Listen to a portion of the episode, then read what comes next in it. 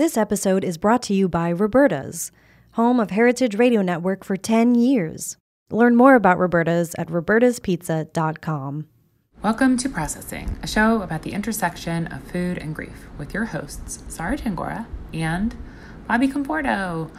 Um, hi, folks. Welcome to another weird week of life. um, it is summer, and hopefully, some of you are able to take what there is there in terms of being able to find a little bit of enjoyment and relaxation. And if you're not able to do that, we are with you and wishing you well. We're wishing everybody well, no matter where you're at. And we have a really wonderful episode today. Our guest today is Scotty Jeanette Madden.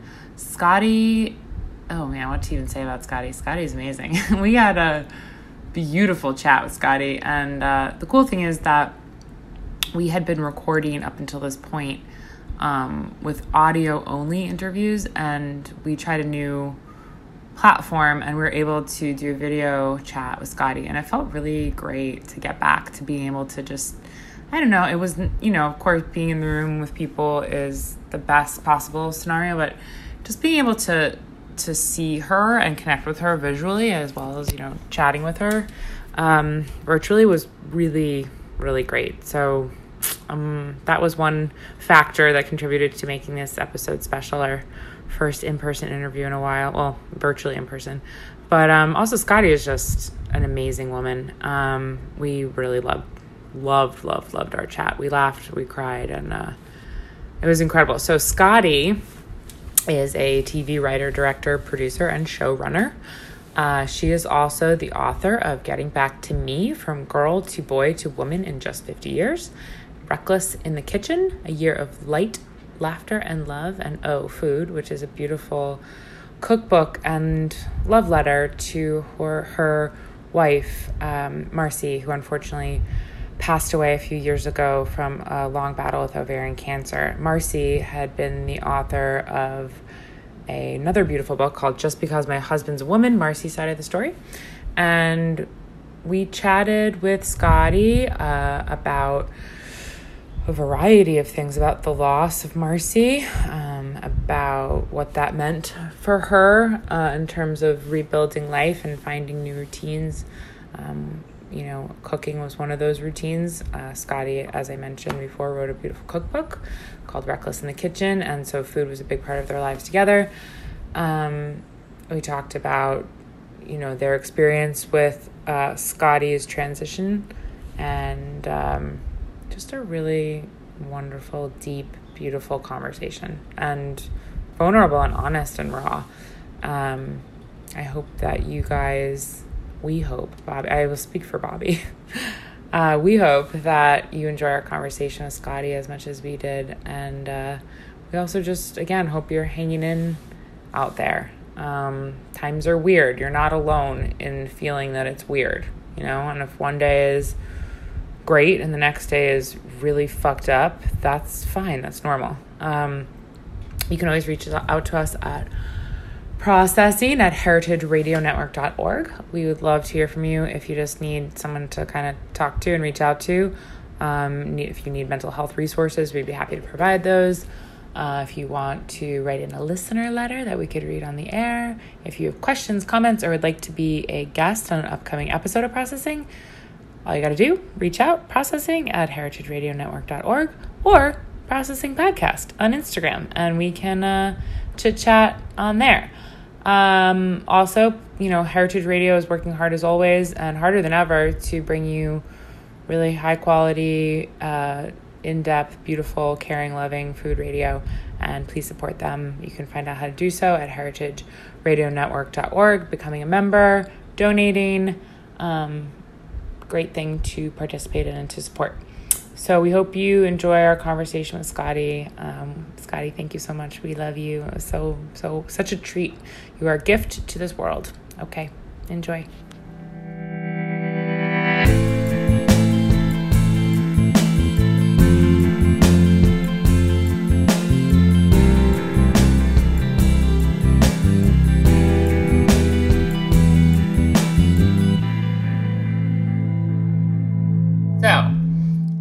Leave this part of the episode. So we've just had uh, one of those kind of classic, I think, 2020 trying to do something technologically moments getting this interview started. And uh, we, I feel like now we know each other really well, Scotty. Do you think? Like, I feel like I've known you for years.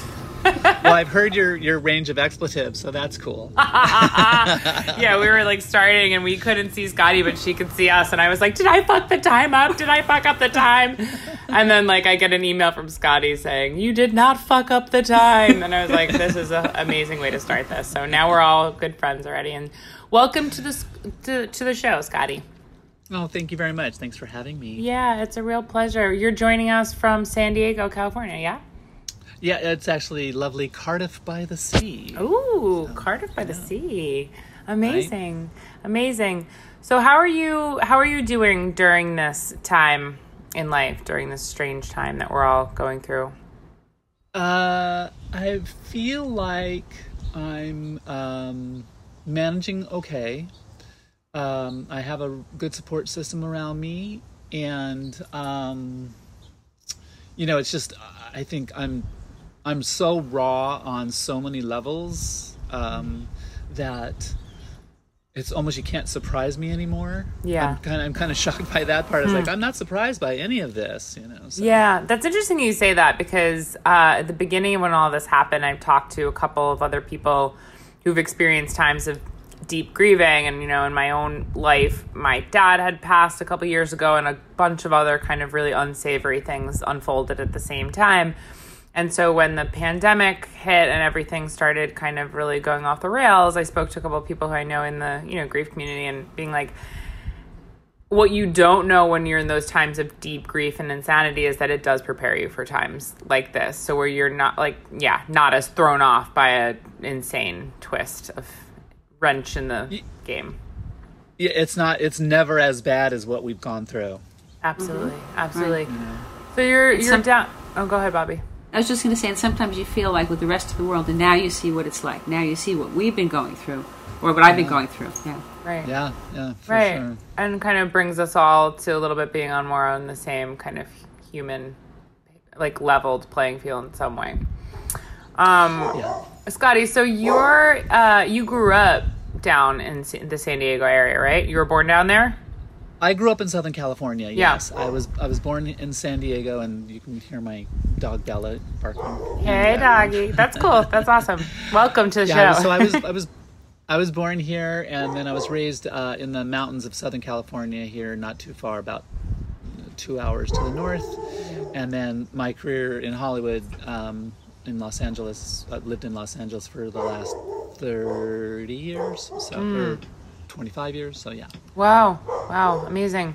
And what was the family structure like growing up? Like, you know, brothers and sisters, mom, dad? Like- I'm the oldest of, of, uh, of four girls. Um, and um, I lost my mother when I was in college uh, to uh, cerebral hemorrhage, wow. Uh, which was nasty and, you know, involved lots of hospital time and then lost my father very quickly uh, when he was 57 so that was about 20 17 18 years ago yeah um, and um, no that's not it was 24 years ago because he used to remind me he's 24 years older than me and i just turned 58 so. oh wow wow yeah so um, um what was your relationship yeah, with like them though? Like, did you guys have? Were you guys a close family? Like, what was? We were very close. We were yeah. very close. Yeah. Um, you know, um, uh, I feel like a lot of certainly who I am today is, is direct result of who they were,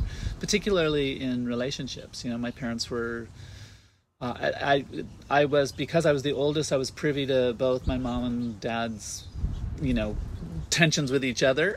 Yeah. I, I knew each side of the story very well, um, and I can remember like my father would say like, you know, he'd get really hot and heated as he would say, and he would go for a walk, and I would join him on some of these walks, and he would rant and rave and like, I'm just gonna, you know, freaking leave. And I'm like, who wow. are you kidding? Yeah. And he's like, what do you mean, who are you kidding? I'm like, you're not leaving. Like, you wouldn't do that. And he's like, how do you know so much about me? I'm like, duh, I'm your oldest. Like, you know, and and and he was, uh, you know, he would always surrender because he knew he was right. It was like, marriage is about working it out. It's not a, you you never that's not an option. There's no chicken exit or escape hatch. You know, Yeah. you got to stay in and figure out whatever it is that's uh, needs a you know working out. So And another case of the kids being smarter than the parents.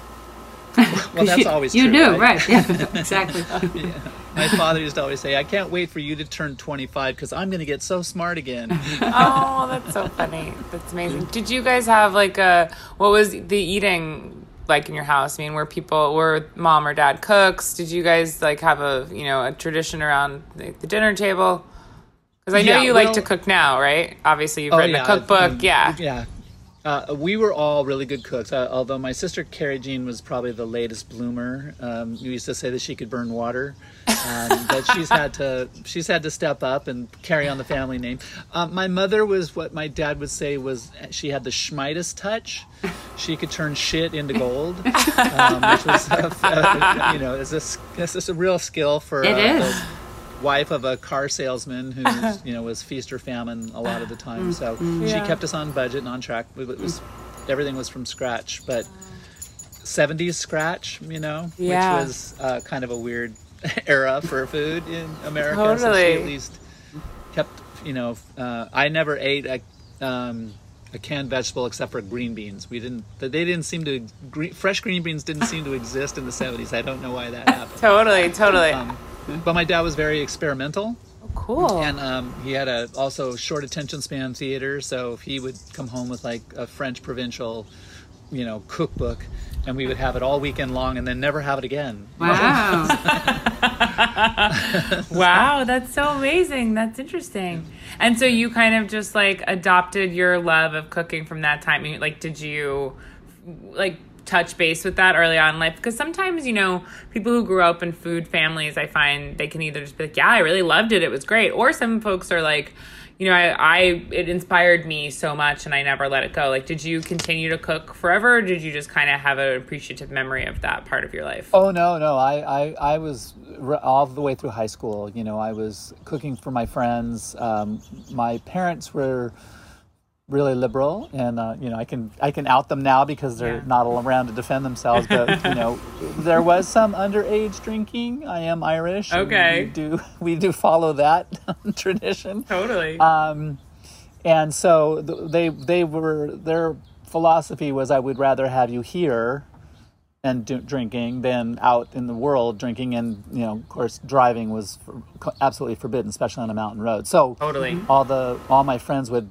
knew that they could have beer at, at Scotty's house and so I would always cook big barbecues for us and kind of make it a little bit more. I've uh, I don't know I just always loved the hot idea of entertaining. Yeah. um, and so um, yeah I mean I've just I've done it all my life and uh, my cooking style was a lot more as my father would say blunt force trauma back then so it got a little bit more finesse over time as I've matured so. That's amazing. Well, you wrote a cookbook called Reckless, spelled R A C K L A S S, in the kitchen, a year of light, of light, laughter, love, and oh, food. And so, how did that? How did that come about?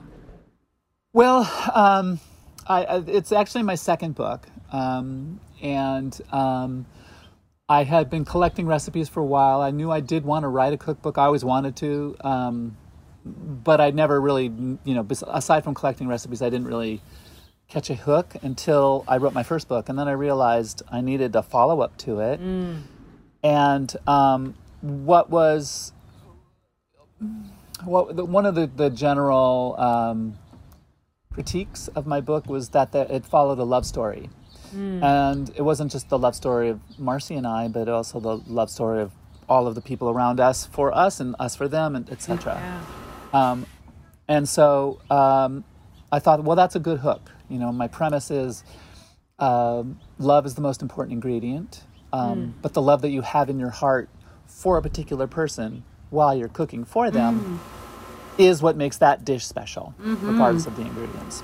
Totally. And to demonstrate that, I kind of morphed a narrative drive of a book along with a cookbook, so that you could see that uh, the, this particular month, you know, that its chapters are, are based on on a calendar year.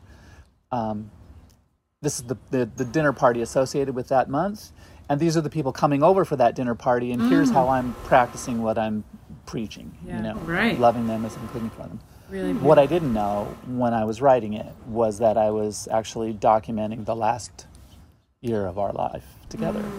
Yeah. So, spoiler alert, uh, it's the only cookbook that should come with a box of Kleenex.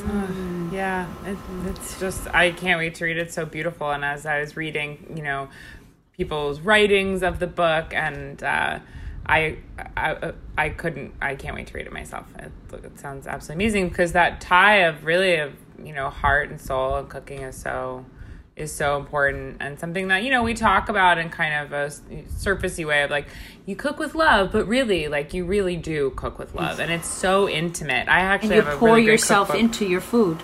Yeah, I have a great Awesome. book um, that someone gave me called "Cooking as Courtship," which I love mm. too, and I, I I'll share the link with our listeners and with you. But um, can you tell us a bit about that love story that you're mentioning about what about what your book is about? Um, uh, so for 48 years, which would be the 20 year mark of our marriage, the world thought that I was a man. Um, I didn't have language like a lot of uh, transgender people have today to describe what was going on, and and um, I just knew from the time that I was four years old that I should never tell anybody that I was actually a girl, because I would get hit, uh, and not by my parents. I, I mean, you asked about my relationship with my parents. I look back on it now and think, if they had known what was going on with some a trusted person in our family who was my babysitter, Yeah, um, uh, none of this would have happened. but it did. Um, and um, so I tried my best, you know, to, to, to be the, the best boy I could to make everybody proud because you get props when you make people proud of you and happy. And so I, I did my best. Um, and I fell in love with Marcy. Um, and I tried to do my best for her too because she expected me to be the guy that she saw on the outside. And I never, ever, ever dreamed I would ever transition. Um, I just didn't think it was possible. You, it would have been easier to sprout wings and fly to the moon than it would be to transition. But one uh, fateful morning, um, 20 years into our marriage, life is going as good as it has ever been. I've just we just bought our dream house. I'm, my career is soaring. I'm becoming what's called a showrunner in uh, nonfiction and reality television, which means I am the executive producer in charge of everything yeah, making you know um, I've been spending I've been developing my career on two tracks at that time um, adventure filmmaking and uh, writing. Um, so the adventure resume just kept getting bigger and bigger and bigger and people wanted me to take their television productions to international places that are difficult to shoot in and i got good at it.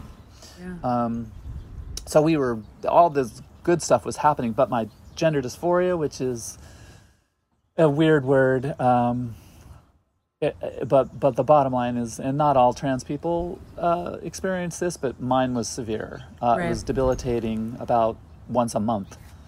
Um, would just literally take over my life, and I would have to.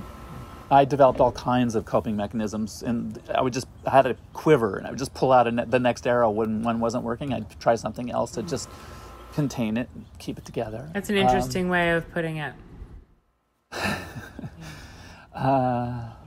Yeah. Um, and so the hardest part was was having this while I was with Mars. You know, um, sometimes the most intense and wonderfully romantic times of our life would have this cloud over it that I would spend all my time trying to keep that cloud away because truly I was almost all of me when I was in her arms, Yeah, except for this piece that I would always try to keep at bay. And I did a really good job of that because she never knew anything about it. She thought I was one of the most manliest men around, and yet I was also the the ultimate husband because all of her girlfriends wanted to clone me or at least have me train their husbands. You know? Yeah. And it was, you know, it's easy. I, I know what women want. I am one. You know? Yeah. So um, it wasn't it wasn't hard to make her the centerpiece of my life because my life was going to be lived in another lifetime um, as who I am instead of. And that's what I thought. I, I mean, I really started to think I'm going to earn my womanhood next go around by just being the absolute best husband I can this time to Mars. All that came crashing down despite my best efforts in one morning. Well, actually, it was about a two week period that led to um, a, a, a complete breakdown. But it wasn't. I, I didn't. I don't know what a breakdown is. I've had a mental toughness my entire life. Certainly because of, I'm sure, the coping mechanisms I described. Uh, but when they all failed all at once, I didn't even know they had failed. I just knew that, uh, you know, I'm now suddenly st- standing in front of Marcy uh, at about five o'clock in the morning holding two cups of coffee that I've apparently made because I'm the one who's up and she's still in bed. Yeah. And I come to with her going, "What's up with you?" And I'm and it just came out, Wow. and it like I, I could I was trying to take it back even as it was coming out. Thank, Um, good, thank goodness, right? Right now Yeah, it's divine, yeah, you know. yeah, At the yeah. time, it was horrifying. But you were because I- holding it in all that time. It was so hard. Yeah, and, What and did I that feel like for you being able to actually? I mean, I'm imagining just from how you've told us about what it felt like to be in that body previously. What would what was that like looking back on that moment of finally like being honest about your authentic self and who you really were? Like, how does that feel when you think back about it? Like the well, first it was feeling? horrifying. Yeah. You know, it was truly horrifying because it was a complete loss of control. I, it mm, wasn't yeah. like I mm. made. There's some people who've had the presence of mind to have a real conscious coming out, and I eventually got to that place, but it took five years. So Right. at first it was like a like I could. It was as if the world was on fire, and I was throwing gasoline on it rather than mm. putting out the fire. And the hardest thing was was the look on Marcy's face. You know, she was she was like shocked, devastated. She- In her words, she said, "I thought you were having a, a, a midlife crisis, and I thought this was the I want a Porsche conversation." Oh my God. And and frankly, honey, I would have taken the, the I want a Porsche. I would have bought you a Porsche. If, Yeah. You know. Yeah. She did not see it coming. She was not, you know, we were not um, active in the LGBT community. We had several, uh, oddly, when I look around, 80% of our friends just naturally were one shape, one, one stripe of the rainbow flag or another. Yeah. But it wasn't us. You know, we were the, we were the gold standard marriage. Um, and uh, rightly so. I mean, I love that, that place because it gave us the space to be as as outwardly romantic and as lovey-dovey as I I need to naturally be. I need to express that to someone, and Yeah. um, Marcy was, and you know, I received that from Marcy in the same way. So I didn't want to destroy that. I didn't want to destroy her. I didn't. I didn't. You know, once my brain kicked in, going, "What have you done?" It's like, "What about your career?" You know, how you, all of my peers are really either super super butch girls or manly boys yeah. but mostly military grade survival experts you know are they going to listen to a trans woman i don't Yeah. think so you know they're they don't listen to women they're not certainly not going to listen to a trans woman Totally. Yeah. Interesting. Yeah. so uh you know and and and mars was devastated you know she she went through the gamut of things too she tried to have me cured with her homeopath you know Oh, really? Yeah. oh yeah no she Wow. she went she was not her marriage was on the line Well, she, she was using her coping mechanisms too. I'm sure. Yeah. Absolutely. Yeah. Yeah. yeah. I mean, no shade on her whatsoever. You know, I, I want people to know how hard it was for her. It was traumatic that for both could- of you. What a moment. Yeah. Yeah. Yeah.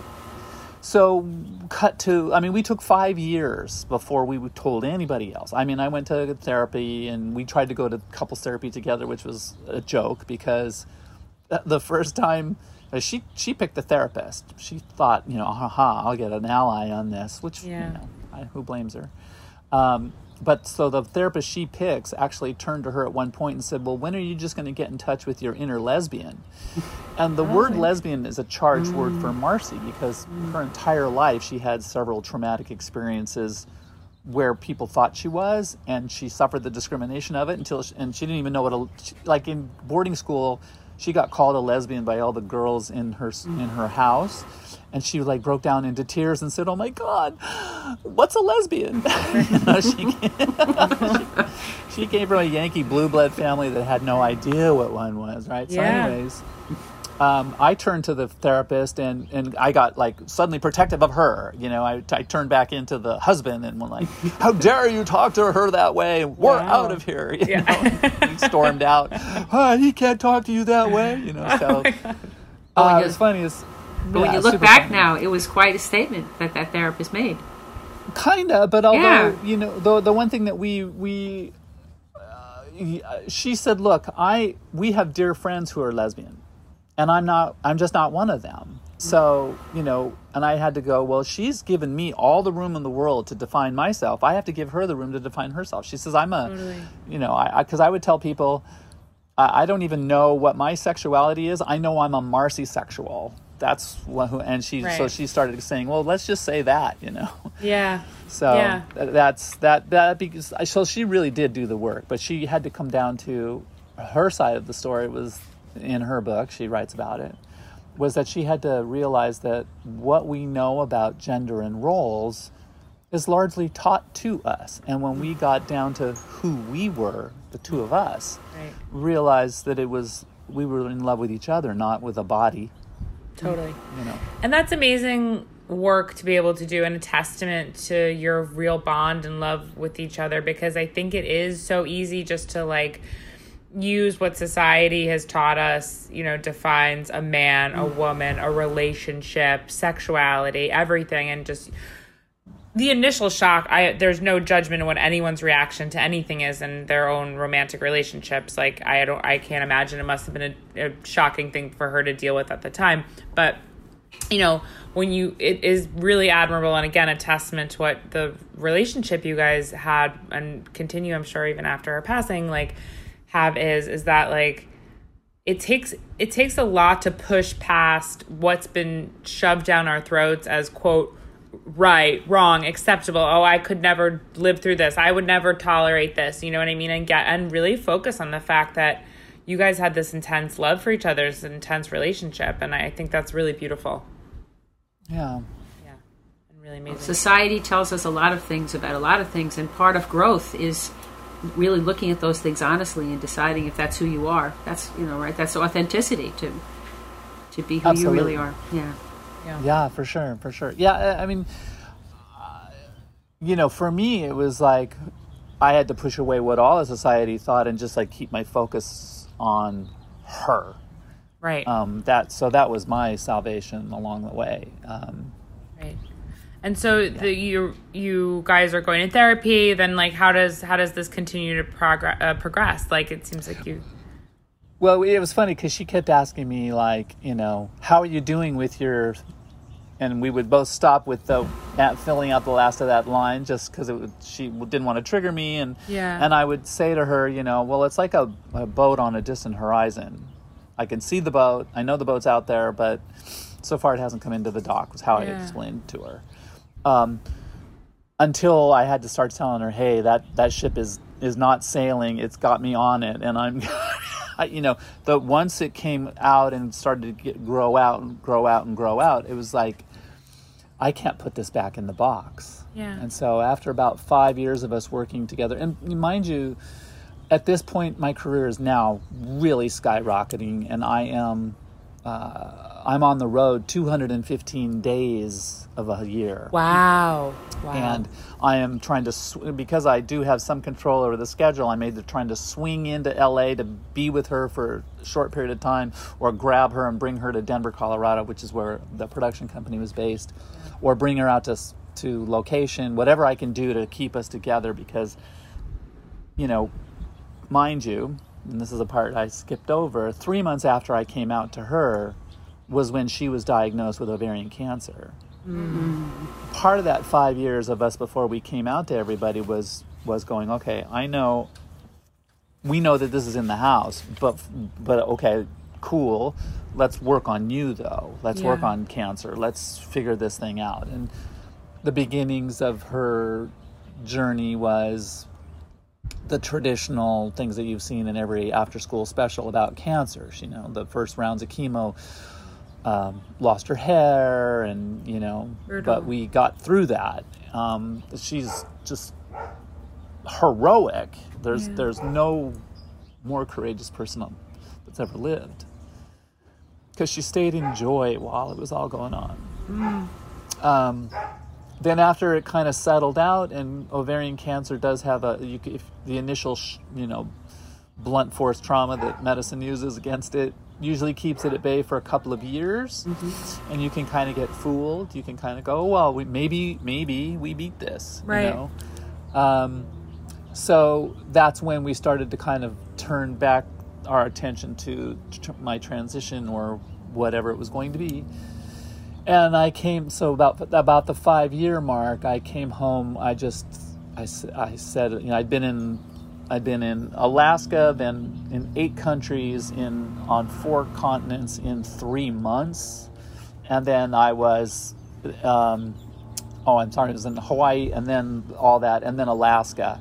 And I came home in like the beginning of December, and I just threw my clothes, all my adventure clothing, which was about seven thousand dollars worth of expedition grade parkas and boots and shit that I've been accumulating over years, and I said, I can't do it anymore. I just, I, I, I can't. I, it's, I can't do this Yeah. and I meant dress as a boy. You know, I just can't. I just can't. And she goes, "Okay, well, what does that mean?" I go, "I, I got to do this for real." And one thing we'd learned along the way was anytime I tried to like experiment a little bit or, or, you know, even just like express by myself without her being in lockstep with her about it, it was a problem. Mm-hmm. And the problem was I was pushing her out. The problem wasn't she was having a problem with the transition. When I included her in those things, she was the one who took me to Claire's to get my ears pierced.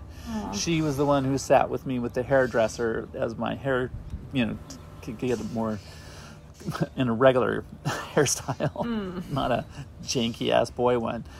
Um, that's when we were able to make steps forward when she was included sense. in it Yeah. as a married person, I feel uh, did like why did it? It took me twenty years to That's figure that so shit out. powerful. Like, That's hello. so powerful. That's really yeah. Yeah, It is powerful because it speaks to, you know, again, just like what is, if we really look at what's threatening to us in marriage and relationships and stuff like that, right? Like, is it actually that, you know, our partner would want to transition or is it that our partner is doing something without, uh, that we're not included in? You know what I mean? That's so, s- like, Or, will will abandon us. We'll somehow Right, it's- leave. You know. and then I think Yeah. when you can tap in in the way that like you guys that you folks were able to um to where what the actual pain where it's really coming from you're able to kind of still have this beautiful relationship i'm just really impressed by that so so she took it's a you lo- to, it's a love story.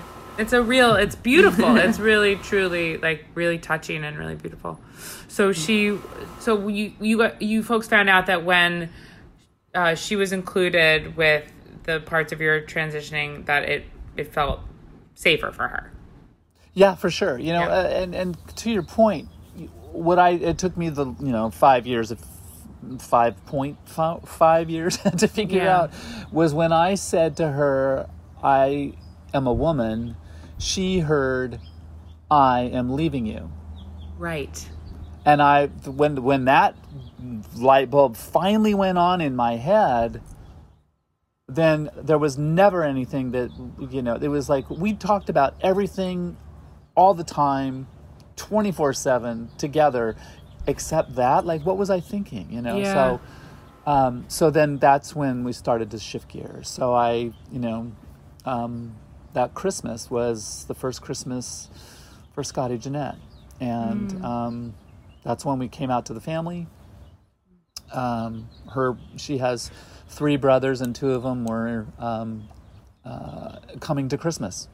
they were, and one one of the uh, her brothers uh, has two daughters, and so I had to do the formal, you know, comp, I called it the the five minute heads up, and then the and then the disclosure. So the five minute heads up was like, hey, we're going to have this talk, and I'm just warning you, I'm going to look a lot more feminine than the last time you saw me.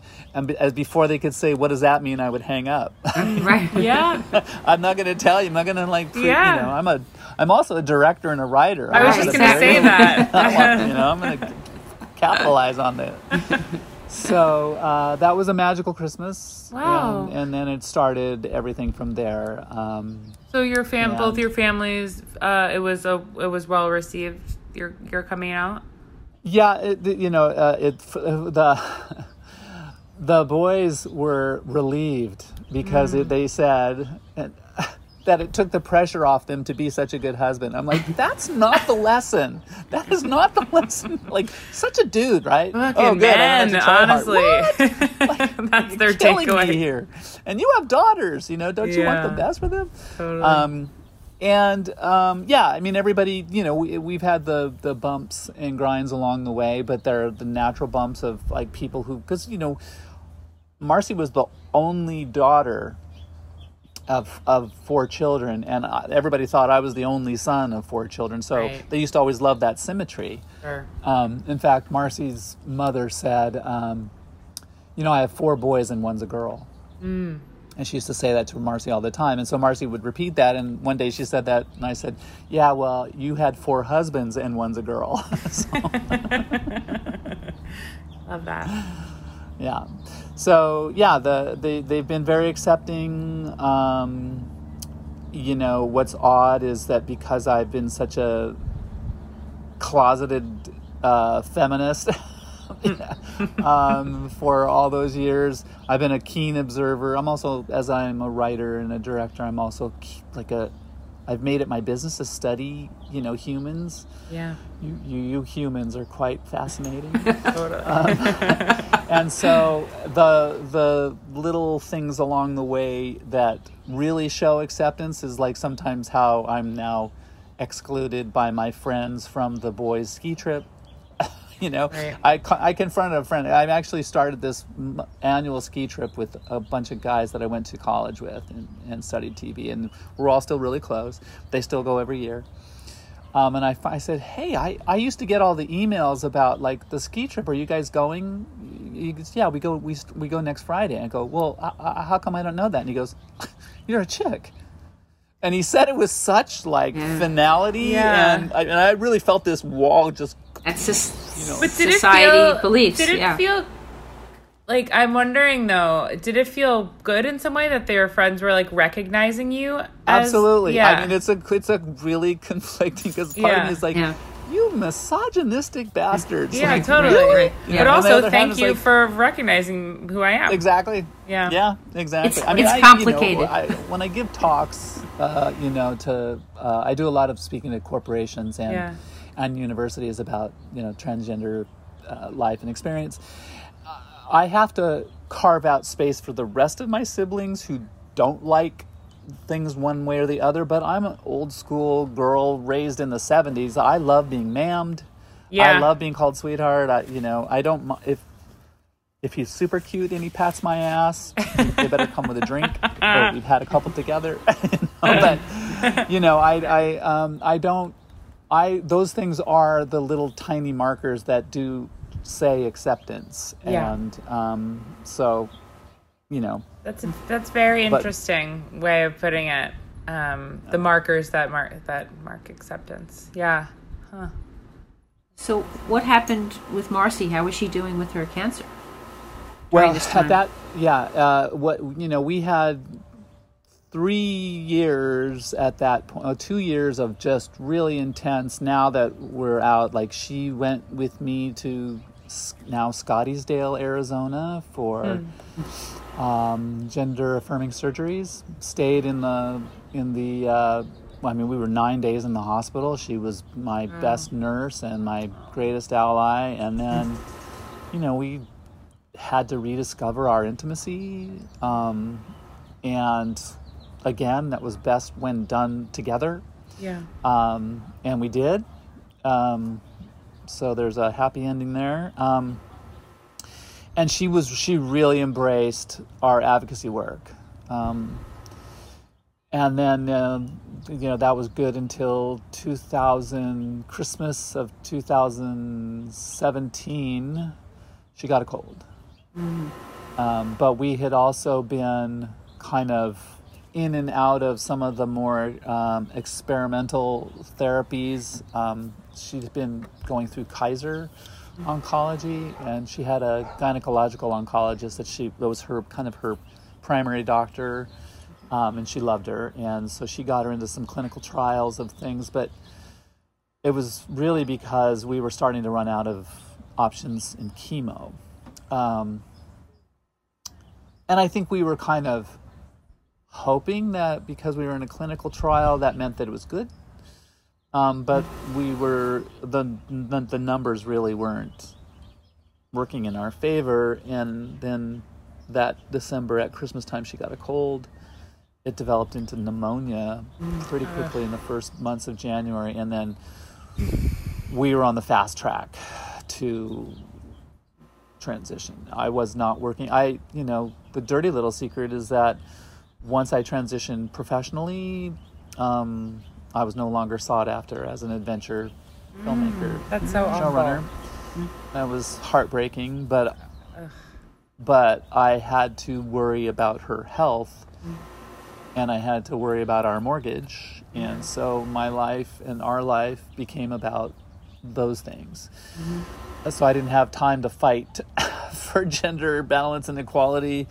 Um, Totally. and, uh, I had to focus on her and her health, um, which meant that you know some of the the, the side issues surrounding her cancer was like her, it really affected her lungs, and she had, um, you know, without getting gory, um, we had to drain her lungs at home. I was I was the drainage nurse, um, so I couldn't really go far away, anyways. Right. Um, and I had a couple of jobs that I was able to kind of do from the house, um, editing jobs. I had one job where I was working for the Writers Guild. In fact, at Zara, that was when we first met, and I was I've I helped develop a showrunners workshop. Oh, um, amazing. That we and and I was one of the trainers of it. Developed it with five other showrunners, and we we were offering it, and that was the July before the October that she passed. And so, because I had been on such an intense process with her, I had done what became people use um, Circle of Friends. Is that it? Yes. There's different caring mm-hmm. apps that help you schedule it out. Well, I had right. done that. Like Caring I- Bridge and those kinds of yeah, things. I, Right. I invented my own that, mm-hmm. that luckily someone stepped in later on and helped and hit me that. But first I, I set up a whole schedule of people to be with her all day long. And then at that point they just need, she just needed company. She didn't need necessarily care because we could have the nurse, a nurse come from the hospital to take over what I did. But just someone to be with her so she was alone so I could go away and make some money. Mm-hmm. Um, and I was at a breaking point emotionally. I had been trying to be so strong for her. I never wanted to. A, a positive energy and positive thinking had been her, really her best chemo. Mm-hmm. yeah. So if she saw that I was losing it, then mm. I could tell her I'm losing it, and I would go downstairs. But I didn't have to like, you know. So I, Yeah. I learned our lesson through transition to not keep that from her, but I also was not about to do it around her and create that. I wanted the, the space always to be peaceful and healing around her. So when I got to New York, I literally crashed. I had, was staying with a friend of mine, and I just luckily he works nights, so he was you know away the whole time, and I'm in his because I was in the living room of his apartment crying for 14 hours straight. I just had held it together for so long that I just Yeah. and that's all I did. I was like face down in bed crying, and two very important people in our life um, were actually hospice nurses, Wow. and they had recently moved from our neighborhood to New York, um, and um, hi Banu, hi Kunti. um, they're phenomenal women, and um, they had stayed really involved even though they were afar. So I called them. Actually, they called me, and I just confessed where I was. Uh, so that was July. When I got back home, so I was gone for 10 days, Marcy said, never again. Mm. And, and, and, and that, you know, that was her way of telling me we it, now life is too precious. It's not right. time. Right. We we don't have time. Right. So that shook me, but I got my you know feces cohesive, as they say, so I could carry on.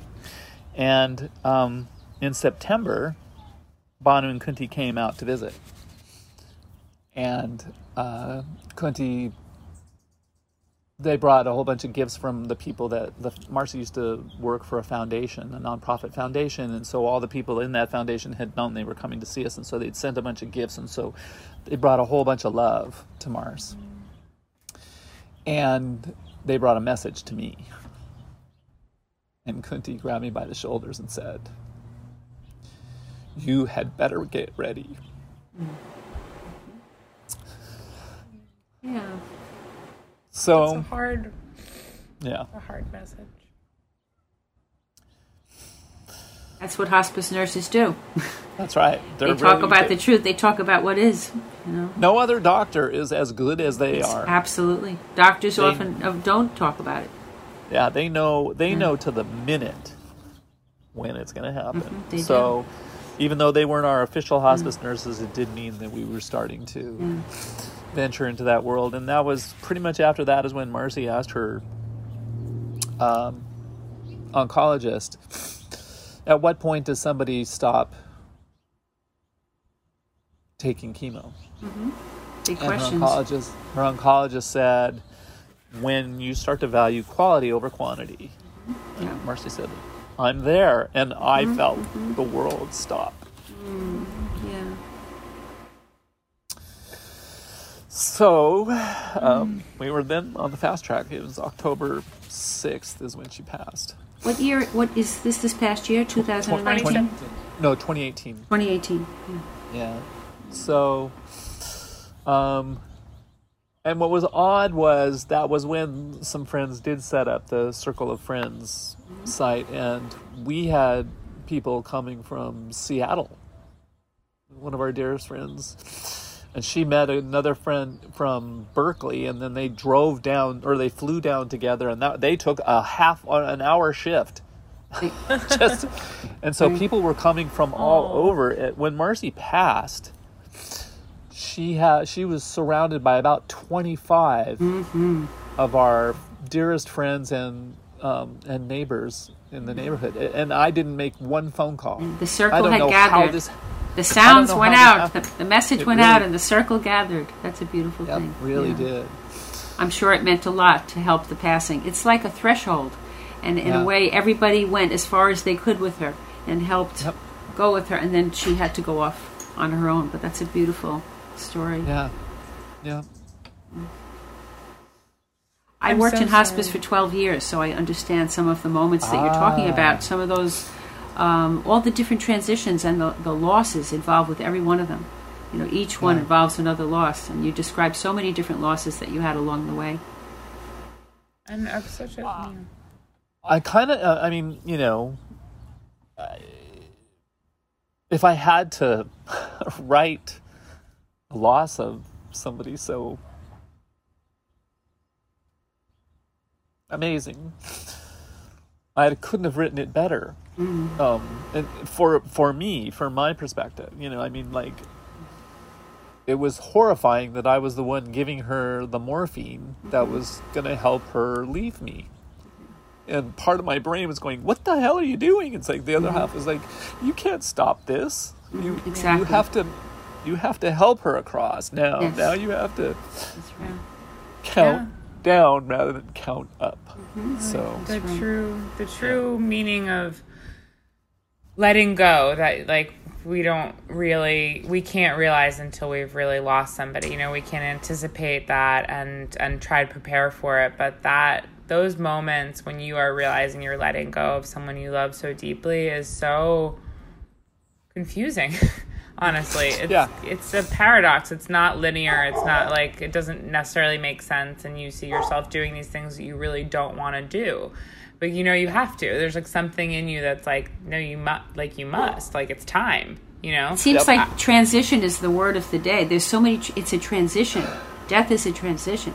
It's Yeah, a different it- kind, Completely. like like birth and the transition that you went through. Are you familiar with Mary Oliver? Do you know her poetry? I don't. There's there's just one little section that is so meaningful to me. She says, "In order to live in this world, we must be able to do three things: to love what is mortal, to hold them against our bones as if our very heart depends on it, and when it's time to let go, to let go." And that's that's that moment of letting go. Yeah. Yeah. So what what has it been like for you since? Tell tell us more about that.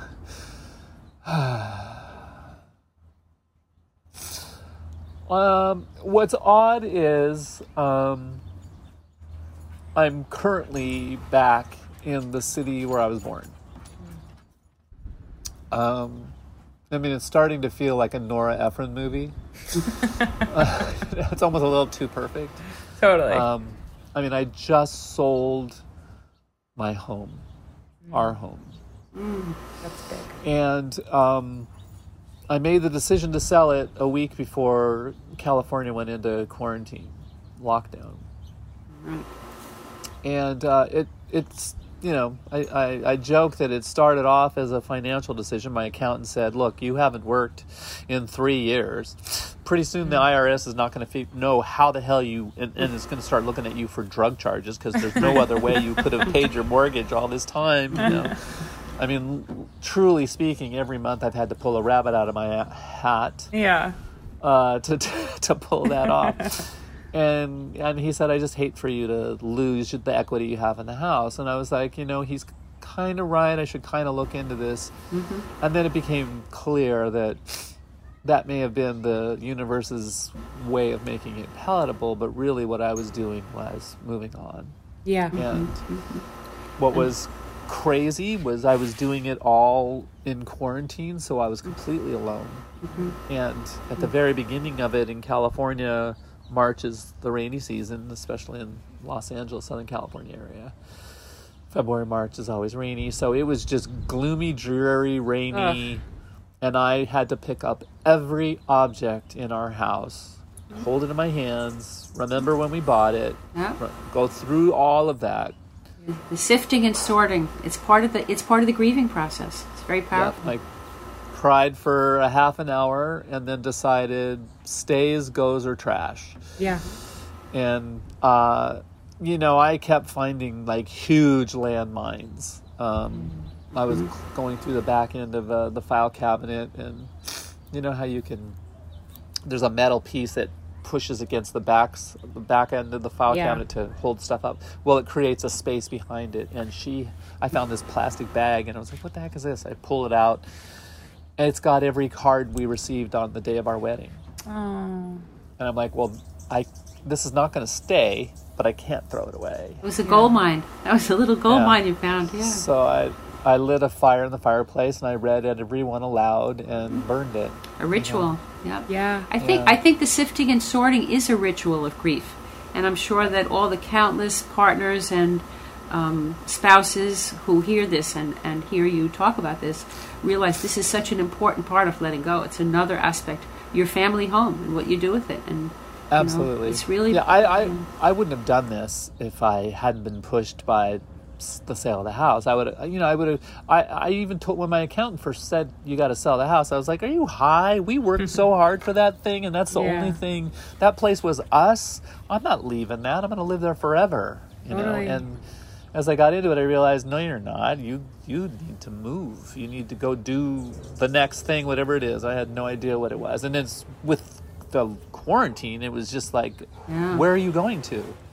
To- You know, you're leaving shelter. You're supposed to shelter in place. You know. Right. So, Scotty, this um, brings this brings up one of the things about our, our podcast about food. How did food come into your experience of grief, and how did it come into the? What are you doing now? Like you sold your house. So, tell us more about how, you know, your eating has changed during this time, and your Well, cookbook. Yeah, um, because one of the things Marsh said to me before she passed, like two days before she passed, she said, "And keep Zuzubin going." And I was like, "Of course I'm going to keep Zuzubin going." Yeah. What a silly! Wait a minute. Are you last requesting me? And she just smiled and nodded, and I'm like, "Oh Aw. shit." And Zuzubine And is your Zuzu- blog. Zuzubin is, is our publishing company that we Right. built, and Right, right. Um, we've published you know my two books and her book um, with it, but it's also the advocacy work and the education that we do. Um, everything is under the Zuzubin Press banner. Um, so because of Reckless, and I, I you know, um, I I put out Reckless on the day of her passing, on the year the, the one year anniversary of her passing is when I put it out, published it, and then I went on a tour, much like we did before, although other people really jumped in, and I it was actually coast to coast. I had events in New York, I had events in Seattle, uh, the wine country, and it all culminated in a Christmas event in Los Angeles. So, because of that, and because it was all about cooking, each one of those events I was either really cooking. Like for the the, the kickoff event was in Silicon Valley because I had had a great developed a great audience there. Mm. I cooked 12 dishes, 14 dishes Wow. including three different cakes. And Oh we had goodness. 25 people come for a reading and and uh, so I was cooking it and shooting photos of it and using that out on the social media and you know I was dem- I was putting reckless up on its legs. I was showing everybody that you could be a reckless cook. Love it. Um, you just needed to like What does it mean to be a reckless cook? it means uh, you need to be able to play with fire, run Mm. with sharp objects, and be absolutely relentless cooking for those you love. All right. Ooh, Obsessed. what a motto. We're That is just definitely reckless cooks. Bobby and I. Yeah. so yeah so that's what i mean i was cooking cooking cooking um, then going uh, you know after january i was like oh, you gotta chill the f out girl you need to slow down um, but um, because i had developed a couple of of uh, good friends along the way who were very good like professional chefs um, one of my cohort in the new york area um, is a food blogger and um, hi Anna. um, and uh, they're food bloggers. They're part of a, a c- collective of food cooks. I mean, uh, cookbook writers. Okay. Uh, they've written a couple of cookbooks themselves. Are you talking about so Anna that was really fun. Yes. Yes, Anna Dunn, our mutual who introduced us. I got Ah. yes, I got your email from Anna Dunn because Anna Dunn is Oh. a is a friend of mine from like years back. Oh, Anna and Yeah. I hit it off. We are definitely siblings from another mother, for Yeah, sure. Anna's amazing. We Um, Anna has been a guest on Processing, one of our our kind of first guests. Yeah, they're amazing.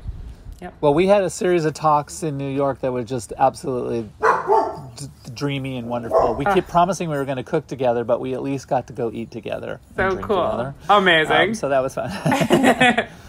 yeah, and uh, and uh, it's been tough to to uh, follow them through COVID. I, we every once in a while I'll, I'll send up a flare and we'll Yeah. talk a couple days after that. So yeah, yeah.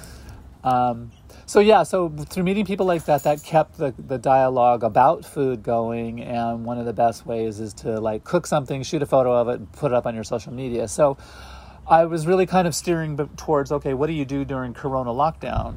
Is what I was calling it, and I was you know trying to stay. Uh, as f- I went through all kinds of phases, I went through like depression era. You know, like take a chicken and do everything you can with that Totally. chicken, and make stock and make this. You know, That's what Bobby was and- saying. She felt like too. Yeah. Well, absolutely. Yeah, and the it's- wishbone. The wishbone. Oh, most the whole nine yards, exactly right. Um, and so that kept me. Um, my cooking tends to be, especially for myself, a little bit more. Um, I guess creative is probably a, a, a, an inaccurate way, but I I fuse together elements that normally would be um, like American techniques on a Mexican, s you know, uh, flavor palette kind Totally. of thing. I can make a mole in a day, which would piss off every you know grandmother that I know. Would like that's not mole then, you know. Yeah. Um, but it. Uh, but anyways, I, I try to I try to infuse as much flavor as I can. It sounds like you infuse Scotty into it too. As much Scotty as you can infuse in too, right? Oh yeah, yeah. It's going to be complicated. It's going to be, uh, but it's going to be done, in, you know, with high flame and a lot of sharp knives flying. Totally. Are there dishes that um, that you guys used to enjoy together that you feel like are tough to to make now? Like things that you can't eat anymore, or things that you, or adversely, like things that you like to make to remember her. Um, here's the thing I'm the woman today, and I'm the cook today because of Marcy. Um, when I first started off, our even our courtship, I was I, I called it magical cooking, and that meant that I was actually p- picturing myself over a flaming cauldron and adding in eye of newt, and, you know, and, but everything was magical, and everything had like you know I was Yeah. into like sacred geometry at the time, so. Sure, cool. It would always be three jalapenos. Why three? Because three is the sacred trinity. It's like three jalapenos is really so really hot. So after our second year, not not first, after our second year of being together, Marcy said, "Can we have just one dish, just one, every once in a while without jalapenos?" I'm like, Right. Oh my god, I thought you loved it. She goes, No, no, you love them. I don't. I, this stuff's way too hot for me. So that's when I was so like, funny. Whoa, pull up. You know? yeah. Are you dialing into her or you? Yeah. cooking. That's So- a good question. Yeah. Totally. Yeah. So everything that I cook um, is because of her, because of her. I you know, and sometimes it's anti her. I will confess. Yeah. Like she she got she had her things. Like it had to be chicken thighs, not white meat. There's no no no time for that. It's Yeah. useless meat. Uh, chicken thigh had to be on the bone. I'm like, well, but these are already off the bone and they're faster, and I can whip them up. She's like, no, I don't want it. Nice. Like, Marcy. Ah, yeah. So now I'll do a chicken off the bone and go, there you go, bitch. What do you think Well, of that that? comes back to where we that comes back to where we started. Who am I now? You know, that's one of the questions that people when they they're sp- they lose their spouse or partner. It's like they're you're so used to combining and melding and adapting and adopting. Right. You know, and then it's like, well, who am I now? Am do I want it with the off the bone or without? it? Do I like white meat? Or maybe I don't like chicken. So oh, yeah. yeah. Yeah, exactly. Maybe I don't Um, like chicken. Yeah. Uh, and, but you know, there was other things like uh, techniques. Like she loved poached eggs. When you know, towards the the last half of the last year of our life together, she couldn't come down. well, Our bedroom was downstairs. We had a big master suite. It was a very romantic fireplace. The whole nine yards wow. was our sanctuary. She couldn't come down the stairs anymore, and I tried sleeping on the couch upstairs, and I was just getting wrecked. Um, so I would massage her legs. She had really bad edema um, because of the swelling. So our nightly ritual, our intimacy, was now me massaging her legs. Um, and then I would take my phone and I would go down, and she would. She was not sleeping a lot, and so she would hold out till she absolutely couldn't stand it anymore, and then she would call me. And I would get calls that regularly she could hold out till 4 a.m. And she'd say, I'm so, so sorry to wake you up, but is it too early for poached eggs? I'm like, hell no. I'll do, I'll take any way to get calories into you. you know, so I, I learned to make the, and she was, just, just- didn't mean that she had dropped her standards at all. Didn't matter. It was four o'clock in the morning. That had better be spot the f on. So I learned how to make the perfect poached egg, and I, that is one of the recipes in in, Of um, course. in Reckless because I had to do it flawlessly every time. By the way, can we call this episode "Poached Eggs"? Absolutely. You can, That's the name. Okay, without jalapenos. and no jalapenos exactly. yeah, she for sure. Um, you know, and and it was, she would do. She, you know, she was towards the end. She would have these like incredible moments, and she would just look at me. She'd go like, "I don't know." what happened to your cooking? It's gotten so much better. and it was really because I was making it specifically mm. now, specifically for her. There yeah. was no Scotty's wow. in her anymore. It's like, what does yeah. Marcy want? Wow. How do I make it for Marcy completely? So mm-hmm. powerful.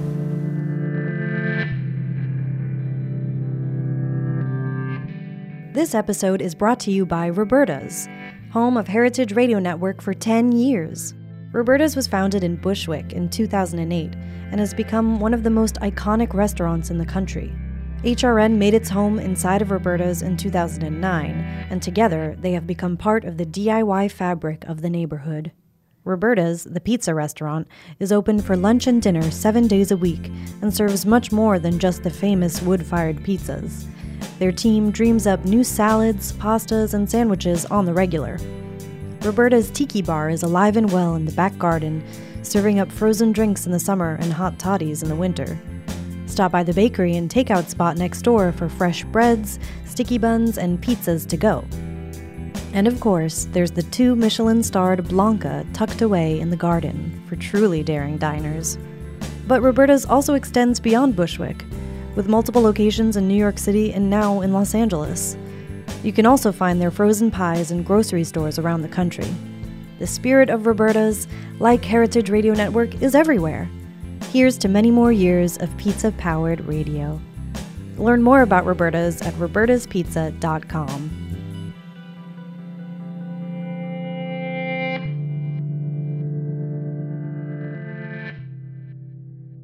Well, you've touched so many different subjects of grief and so many different subjects of transition. And love. And with every with every change, there's loss. I always love that. It was one of the first quotes that I learned. You know, with every change, there's loss, and with every loss, there's change. So so powerful. What an amazing story, and you've shared such intimacy and so, so much of you. vulnerability Um, and just a yeah, yeah. really beautiful on every episode we always like to ask at the end of the chat um, to each guest if you could have told yourself something at the beginning of this process you know whether it had been at the beginning of you know you're deciding to transition or you know learning that she was ill or after she passed whatever the significant marker is for you in, in this scenario like what would it what would have that advice been to yourself?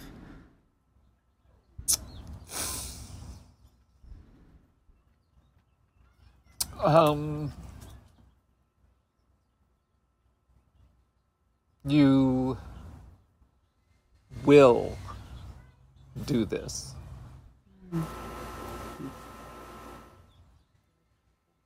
Amen. You will, yeah. yeah. And and you know, with all that implies, it will be. It will be better than okay because, um, you know, when I look back and I go, would I have wanted her to have one more moment of suffering? You know, no. Always remember that. Yeah. Yeah, I thought I was going to. I thought I was going to die. Mm-hmm. I mean, I just I wanted to, but I, it wasn't even like I wasn't even e- able to project into the future. You know, Totally. Uh, it's incredible what people are capable of. Like, mm-hmm. it's incredible You the things we think we can't do in general, right? Like, and mm-hmm. I think just in this short time, and I wish we had hours longer to talk Yeah. with you. This is such a Can we can we talk again? Because this Yeah. was just We- amazing. Yeah. Please. absolutely. We can Good. certainly we can talk whenever you like. I think that one thing I hope that people who are listening to the show who may be like lost in grief or who are on a journey with grief or maybe who haven't experienced it yet and are like listening because they want to kind of be more in touch with what grief is is that I think that there's this uh, fear surrounding it, and part of the reason why we want to do this show and keep having these conversations is to kind of dismantle the fear around it because it is the most gut wrenching, painful, horrifying thing at times. But it's surprising to know what you can endure with loss and of any kind, and then like who you become after that. Like you would have never you would have never wished for it to happen that way but like to see what you can do and to know how that can happen it's the pain never goes away obviously but um, you'll surprise yourself i think often knowing what what the human spirit can actually endure Supreme Absolutely. supreme human experience. Birth Yeah. and death. Abs- Yep. Um, absolutely. I think you know I've gone through a couple of cycles where, um, I almost didn't want the pain to go away because hmm. it was, Really? in a lot of respects, it was all I had of her. It's exactly. I say that all the time. Well, maybe we can have this conversation at another time, but I call it the trapeze. And it's very hmm. interesting because you're letting go of their presence and there's this abyss in between, and you don't know if there will be that internal relationship later on. And it, so you want to hold on to the all the grief because that's all you have. I really agree with what you're saying. Yeah. And I think it's okay to hold on to some of the pain too. You know what I mean? And like Yeah. I think it's we don't like- have to let go of everything. We have a lot of stuff we hold on to. Yeah, we don't have to let go of everything. That's a really good point, Bobby. And it doesn't mean you're not quote healed, whatever that means to society or to us. Like if, if you're if you continue to like you know, I had I had recently been dating somebody who had been afraid by my grief i think a bit with you know from my dad and like i talk about my dad all the time i'm not afraid to talk about him and i feel like i have a healthy relationship with the loss but you know this person couldn't couldn't handle it. I think it's because it scared them, or because there's some idea that after X amount of time passes, maybe you're not supposed to think about this or talk about this as much, or that like you're healed when it goes away. And I think it's okay to just accept that, like, you know, it may never go away, and you're just changed, you know. And I think But, like but it changes. It changes. It definitely changes. But yeah i, think yeah. that's the thing that's always been scary to me is like you know um, w- what do i think healed would be and would i want to be that because totally. uh, that to me sounds like um, you're no longer affected by that life that you had together right. You know, it's like time traveling. You know, it's the same kind of thing. Experience of you know, we always have our everything weaves in. It's all a part of us. It's not something that's here starts. It's over. That's not. It's a part of our fabric now. You know. Yeah. Actually, So this- uh, Anna Dunn actually had uh, described grieving like an Ouroboros, so like the snake eating its tail. It never fully ever, you know, begins and ends. It's kind of just this thing that's like always. yeah Scotty. There's Anna, there's Anna being a genius again. Oh my god, they are a genius. I love them to death. They're amazing. Um, Sky, it was like beyond wonderful to chat with you, and we had been meant to chat when you were in New York, and you were going to come into the studio when people still got to see each other face to face. But uh, Back in the old days. back in the old days of yesteryear. But man, this was just such a real delight, and you're just such a wonderful, bright, shining beam of light of a human being, and it was just really touching to speak to you. And thank you for sharing with about your beautiful relationship and being so vulnerable. and It was really, really wonderful. Oh wow, thank you. Um, um, I'm out of words. Yeah, no, it's Well, we make a toast to love. Yeah, toast Yes, to love and to toast to. Marcy. And you know, I know it like t- we ask people to come and join us for the show and like talk about these experiences that were just like crushing and traumatic sometimes and just it's a lot to like bring up, right? To be and where you are now it's 9:30 in the morning or now maybe it's closer to 11, but like a really earnest thank you because it's not just like you know a lot of people have guests on pod there's tons of podcasts now nowadays but like we really take seriously what it means for someone to like come and talk about such a deeply significant painful loss and like what those feelings bring up for you so deeply thank you for to, for taking that out of your you know that emotional uh, lift heavy lifting this morning Yeah, well, well, thank you, thank you, Really and thanks for appreciate it. doing this. I think that, I, I hope it helps people. Of course, I think it does. Thank you so much, Scotty, and enjoy the rest of your day. And we will connect soon. I, this will not be the last time we talk. Okay, Now I right. just want to talk to you more and more. Take okay. care. Thank you, Alrighty, Scotty. bye bye. Bye. Thank you.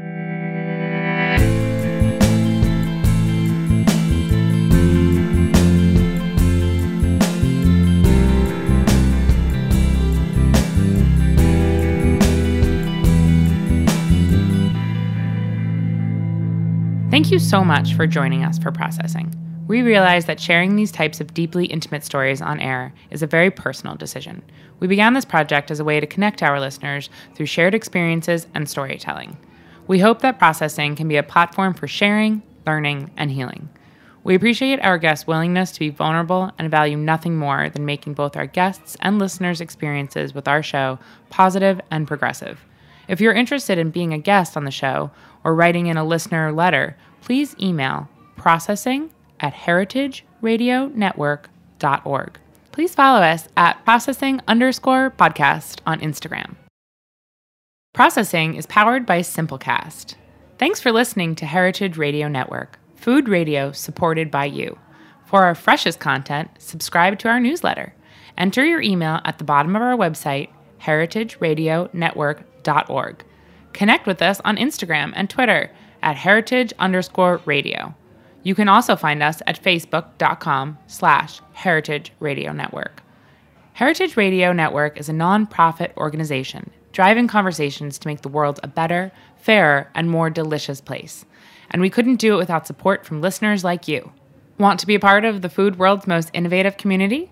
Subscribe to the shows you like, tell your friends, and please join the HRN family by becoming a member. Just click at the heart at the top right of our homepage. Thanks for listening.